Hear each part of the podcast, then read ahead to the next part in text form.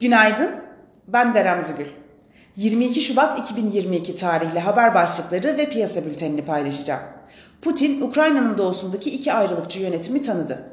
Bir Beyaz Saray yetkilisine göre ABD Rusya yaptırımlarını bugün açıklayabilir. Bu gelişmelerin etkisiyle bu sabah küresel borsalar düşüyor. Yen, altın ve petrol fiyatları güçlü. Goldman Sachs'a göre Ukrayna krizinde doğrudan çatışma yaşanması halinde ruble %10 düşerken petrol fiyatları %13 tırmanabilir, S&P 500 endeksinde düşüş %6'yı bulabilir. Fed Guvernörü Bowman enflasyonu düşürmek için güçlü adımlar atılmasından yana olduğunu belirtti. Piyasalara genel olarak bakacak olursak, pay piyasalarında Rusya Devlet Başkanı Putin, Ukrayna'nın doğusundaki ayrılıkçı yönetimleri tanıyan kararnameyi imzaladı. Amerika Birleşik Devletleri ve Avrupa Birliği bu karar sonrası Rusya'ya yaptırım uygulayacakları açıklamasını yaparken Borsa İstanbul kapanışı sonrası gelen bu haberin ardından yurt dışı borsalarda sert satışlar yaşandı.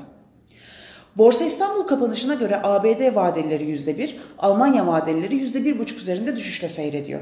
Asya borsalarında sert satıcılı bir seyir var. Teknik analiz verilerine bakacak olursak kısa vadede 1965-1971 aralığına gerileme alım fırsatı, gün içinde 2060 ve üzerine düşük hacimli yükselişler ise trade amaçlı satış fırsatı olarak takip edilebilir.